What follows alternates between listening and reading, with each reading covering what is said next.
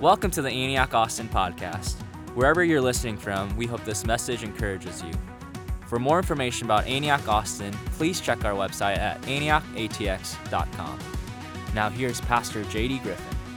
Wow, well, it is so good to be with you today. Uh, wherever you're watching this, we just want to thank you for welcoming us into your world in these very unique days. You know, I had a really cool opportunity, and, that's kind of been the the random bonus of this whole COVID 19 crisis is I'm finding myself getting to talk and connect to people that I don't get to talk and connect with on a regular basis. And, and one of those groups of people is our field staff that we have working all over the world. And so I was on a call with them this last week. I just want to say, guys, we have the best people in the world doing some meaningful stuff in the name of Jesus all over the world. And look, I, I just, it was amazing to be able to see the resolve. Like some of them are in countries that are completely locked down and they're like, man, we're good. God is with us. We, we, we knew what we were signing up for. We're here for these people. Like I was, you know, you ever have a moment when you're in a conversation with somebody,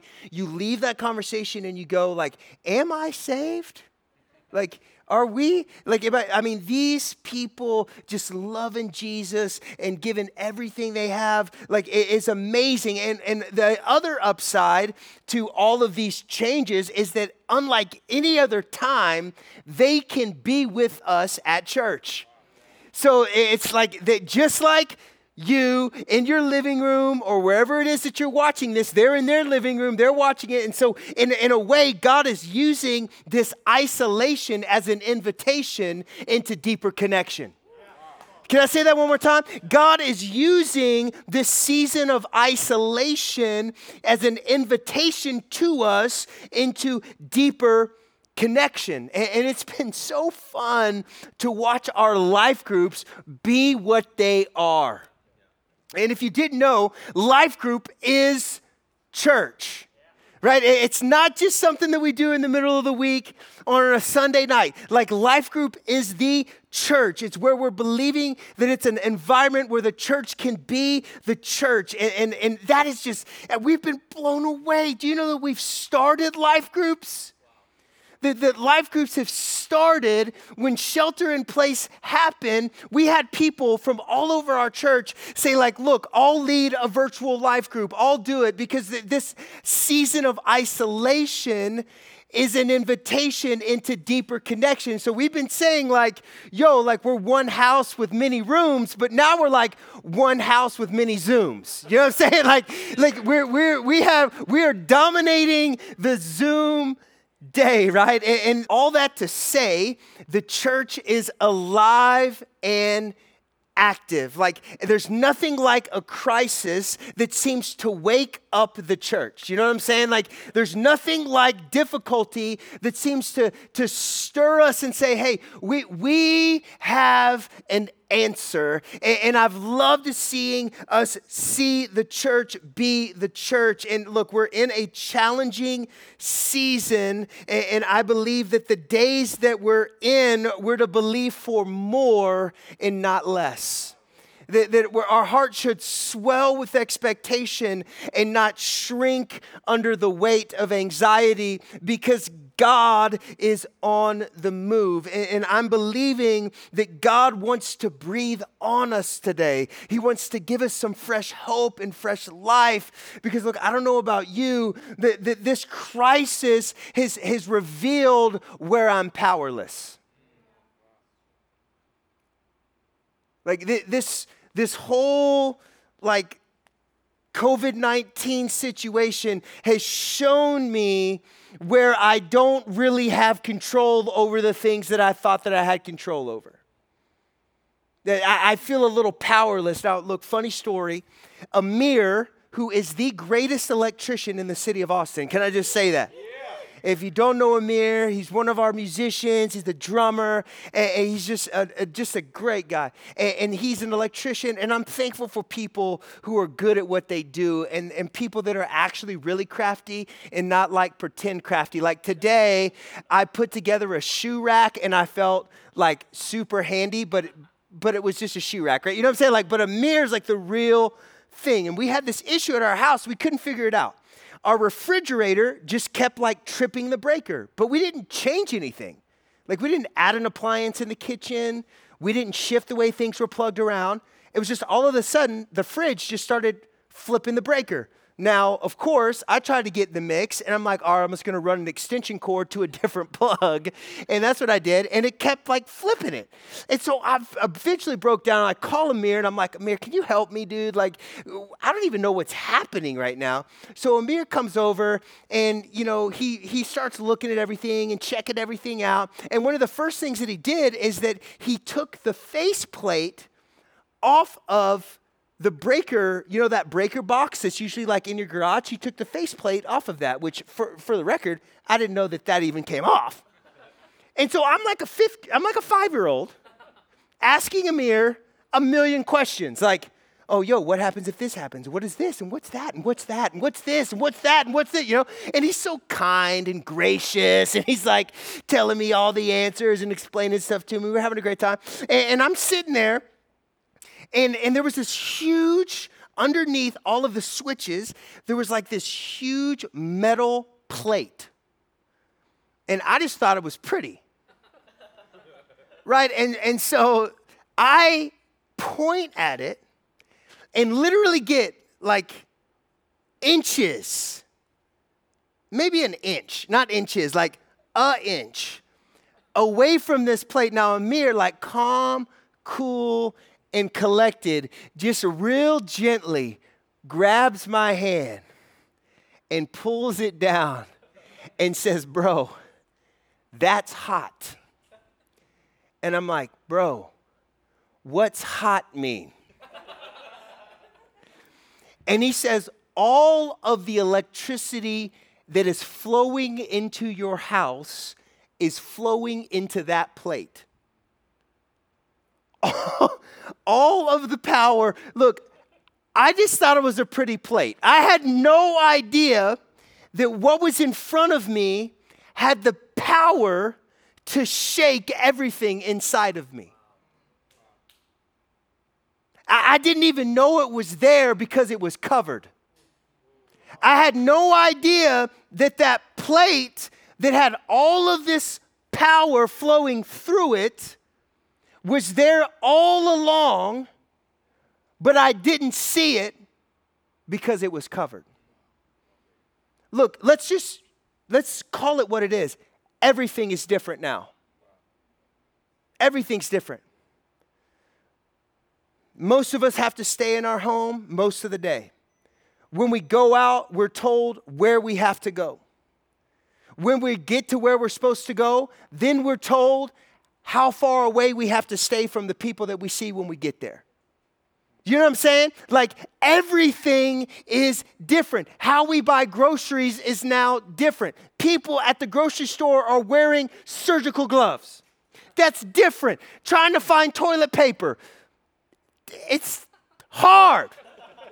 right? Like everything is different. And look, let alone the weight and the anxiety of thinking about all the what ifs and all the things we don't know that surround this virus. Some of us are legitimately fearful because we're, we're, we're, if we get this thing, it could be catastrophic. Others of us are scared to death at the economic impact that this is going to have. Like, you name it, all of us are anxious about. There's something that we feel powerless about. That this crisis reveals to us where we feel powerless.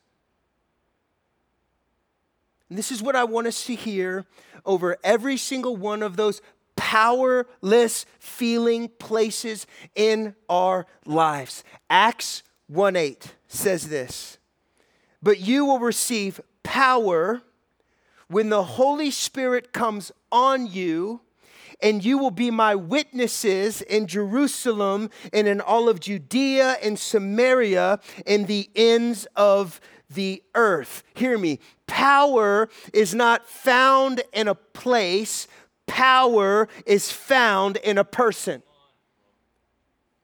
Everything, look, everything has been taken away from us, hasn't it? When we would feel a little insecure, or a little powerless, feel like, man, we needed a little help, you could go to a church service for some of us, right? You could go to a life group for some of us and, and you could experience the power that God demonstrates in community. Now that's gone. And so we need to hear that, like, power is not in a place, power is in a person. And that we receive power when the Holy Spirit comes on us. And look, we've been in a series of talks over the past few weeks. We took like a little COVID 19 break, but we're back where we've been walking through the different elements of the tabernacle.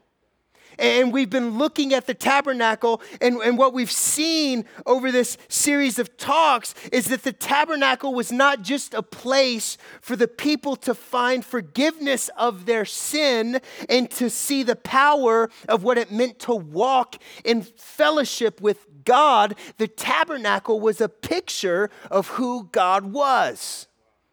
The tabernacle was a picture of who God was, meaning that everything that we find in the tabernacle points to Him.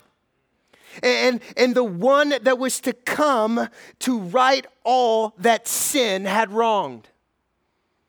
Romans 5, verse 12 says this Therefore, just as sin entered the world through one man, and death through sin. And in this way, death came to all people because all sinned.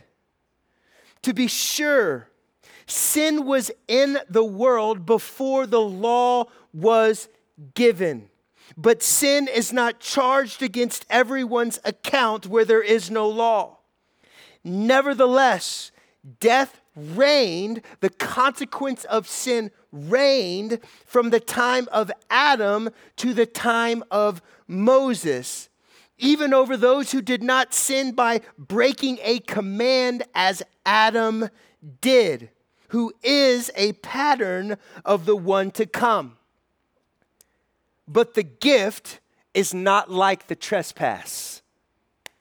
Look, let me read that again. The gift is not like the trespass.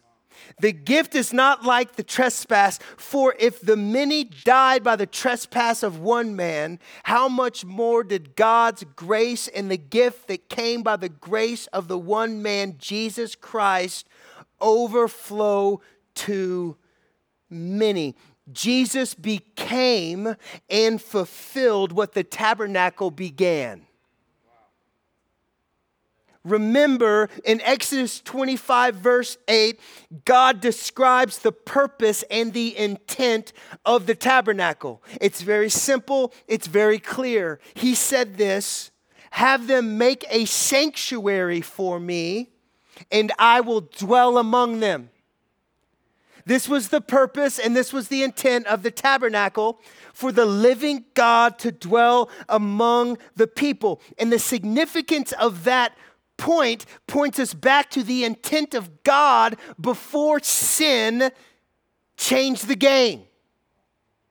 Remember uh, that old familiar story in Genesis through Revelation is the story of a loving God who created man to have relationship with him, but sin separated man from the intent of God. And so God came to man and reconciled what sin destroyed. This is the story of the Bible. From Genesis to Revelation, God restoring his desire to walk with us, to dwell among us, but we continually, from the time of Adam to us today, turn our backs on God, turn our backs on the ways of the kingdom, and we run after the world, the flesh, and the devil. And so we live in the consequences of our sin. But God, in the midst of our rebellion, does not stand back and just watch us destroy ourselves. God does not just stand back and say, Look, let's just see how this goes. No, God made a way and makes a way for us to return to Him regardless of what we have done to be separated from Him. The, the, the familiar story that's found in Genesis when Adam and Eve walked away from what God had asked them to do, right? They rejected the boundaries that God placed in front of them, and their rebellion, right? Their sin cost them their ability to walk with God, meaning that before sin entered the world, Adam and Eve would walk with God in the garden. They, they were hand in hand, face to face, eye to eye. There was no separation between God and man. There was no separation. They walked around together. God dwelt with them. There was no separation between them, and their sin cost them their ability to walk with God. And, and, this is what it says in Genesis 3, verse 21. The Lord made garments of skin for Adam and his wife, and he clothed them. And the Lord said, The man has now become like one of us, knowing good and evil. And he must not be allowed to reach out his hand and take also from the tree of life and eat it and live forever. So the Lord banished him from the garden to work the ground from which he had been taken. And after he drove the man out, he placed on the east side of the garden a cherubim with a flaming sword flashing back and forth to guard the way back to the tree of life. Look, all that is saying is that sin equals separation that all that God had created for them, they're now separated from it because of the sin that was now in them. I love how Isaiah 59 puts this Surely the arm of the Lord is not too short to save, nor is his ear too dull to hear, but your iniquities have separated you from God, and your sins have hidden his face from you so that he will not hear. And, and what we see in the tabernacle is a physical picture of this separation.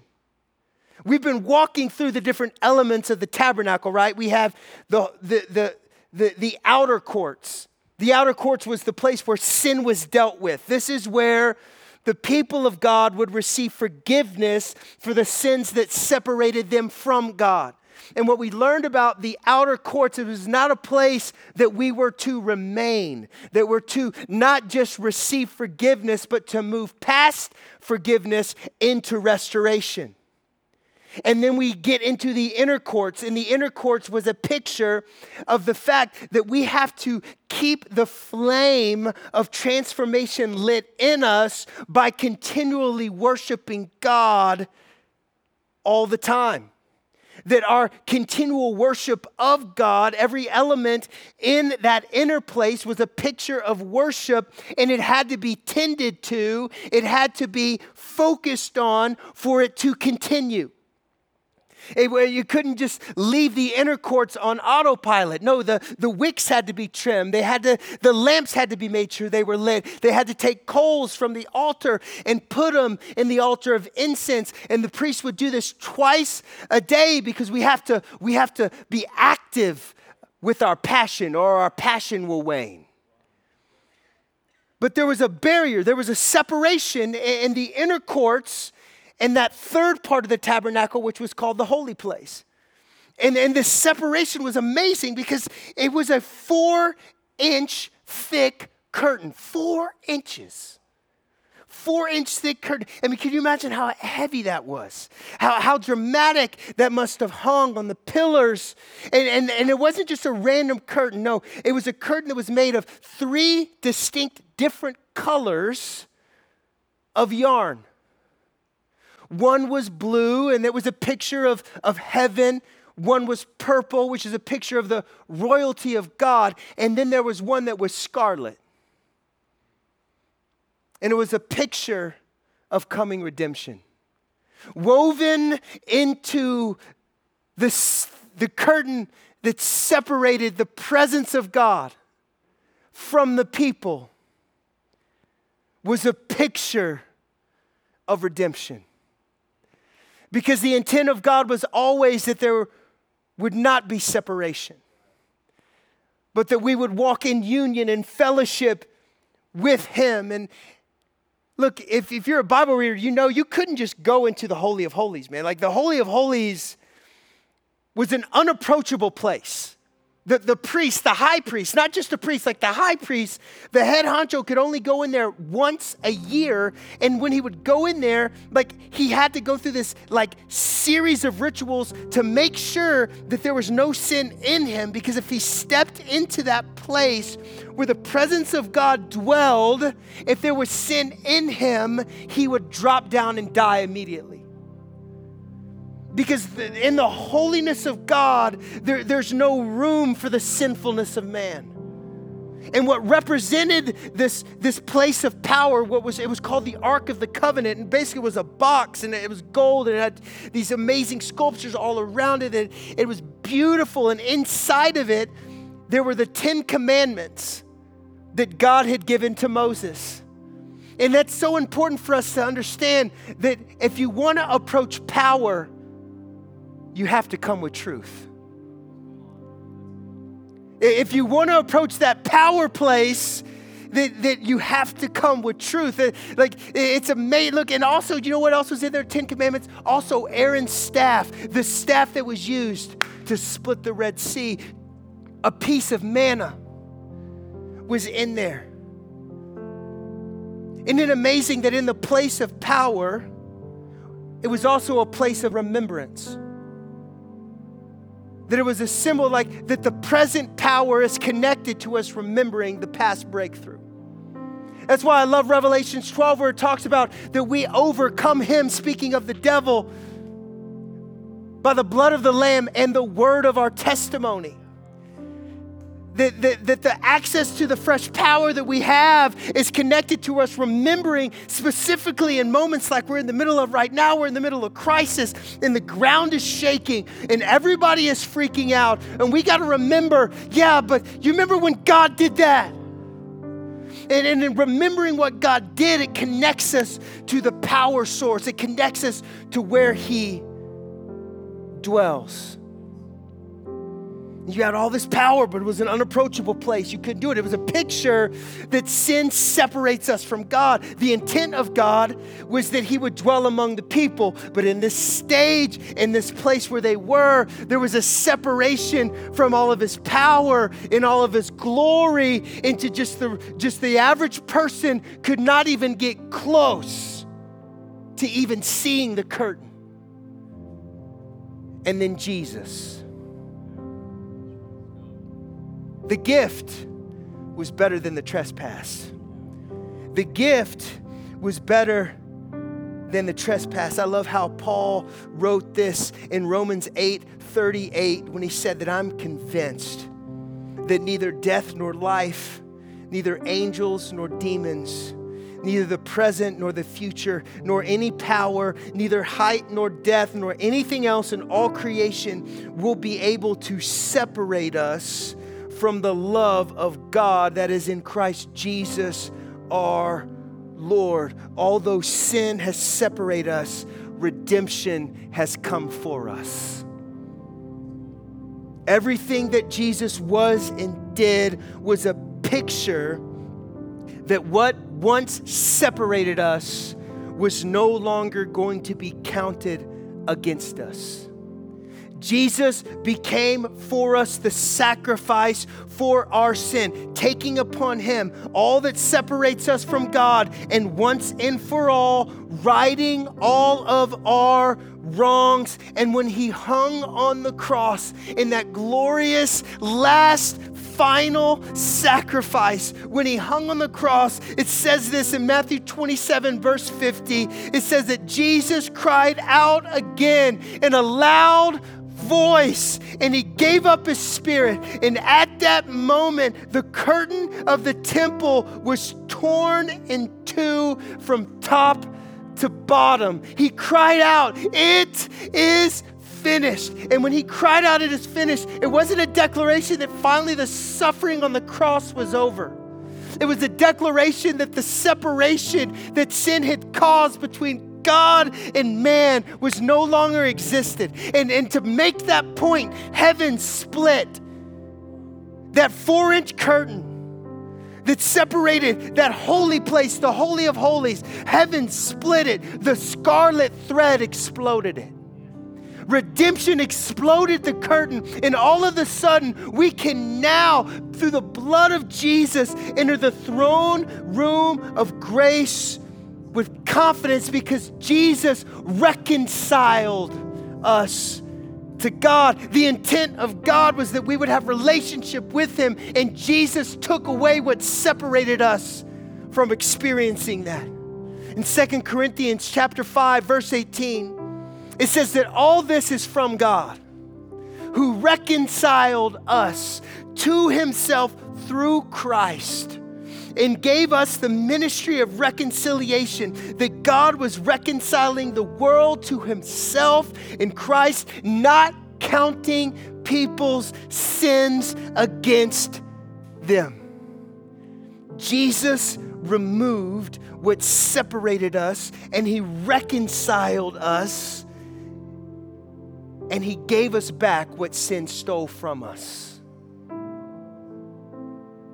All the power, all the glory, all the impossible being made possible, all the sickness being healed. All of it. All the sickness being healed, all the broken being made right. We can come into his presence aware that, yeah, we are powerless. We are anxious. We are penniless, but we can step into the uncovered power source. You know, I started off telling you guys the story of Amir coming to my house and helping me fix. It ended up being just my plug. It was like really simple. It like took him like uh, two seconds to fix what the problem was. But Amir came to my house and I almost touched a metal plate that had so much power running through it that it would have shook me to the ground. And I almost touched it because it was uncovered. It had been there the whole time, but now it was uncovered. Now the power was available to me. Can I just say, Jesus took the cover away. Jesus took the cover away, and all of his power is now right in front of us. And so today, if you feel powerless, if you feel anxious, if, if you are penniless, if you've, if you've lost your job already in the midst of this crisis, you're like, I don't know how I'm going to pay my bills, I don't know what I'm going to do. And I just want you right now, no matter where you are, in your living room, with a group of friends, with your family, I want you just to reach out your hands and let's lean into the power source together. Can I just say that sometimes the breakthrough happens in the leaning? So sometimes the breakthrough happens in the leaning when, when we just come into his throne room with confidence and saying, God, I don't know what to do. I don't have the answers. You know what's beautiful is that He even says in the Bible that when we are weak, He is strong. It's almost like He's inviting us as an invitation to say, Look, I know you're powerless. I know you're anxious, but the power source has been uncovered. And we might just need to lean in. Just, just, just lean into Him. And, and, and look, wherever you are, whenever you're watching this, look, I just want you to take a second, just lean in. Just right now, just lean in. That the power source is available to you. The power source is available to you. Let me just remind you that God is for you. He hasn't left you, He hasn't forsaken you. He's a good, Father, He's kind. He sees you. He's with you. There's nothing that separates you from Him. He, he's with you right now. He's with you in your struggle right now. He's with you in the areas you feel powerless right now, wherever you feel like is weighing you down, the exhaustion of all you don't know, the weight of all the things that are uncertain. He's with you. He's with you. Just, just breathe him in. Just breathe in the presence of God that's with you. And I'm believing that in every room, in every room that we're experiencing this, every room is being filled with the glory of God. Every room is being filled with the power of the Holy Spirit. Every room is being filled with the transformational grace of the living God. Every room is being filled with the, the kindness and the mercy of the living God. Every place that feels powerless and helpless, the helper has come. He is our help in our time of need. You know what's going to change us on the backside of this crisis? It's His presence. When this is all over and this will end, I don't know when it's going to end, but this will end. That we'll look back on this and this will be a season that we endured. We have an invitation to come out of this different than the way that we came in it. But the only way that we're going to come out of this crisis different is if we tap into more of his presence, more of his power, more of his grace, more of his life, more of his life when we are in it. Nothing separates us. And look, I know this is going to be watched all over the world. And if you're watching this and you don't know Jesus, you are separated from his power. You are standing on the outside looking in. Very simply, all we have to do, the Bible says, is confess with our mouth and believe in our heart that Jesus is Lord, that he rose from the dead, conquering sin and death, and we're forgiven of all of the sin that separates us from Him. And it says in the Bible, from that moment, we're washed white as snow, we're born again, we're made new. And if you want to do that, I'm going to pray with you right now. And we're believing that we're going to see hundreds of people make decisions that you're making right now. Jesus, every person that's leaning in, maybe for the first time, Lord, would you be close to them right now?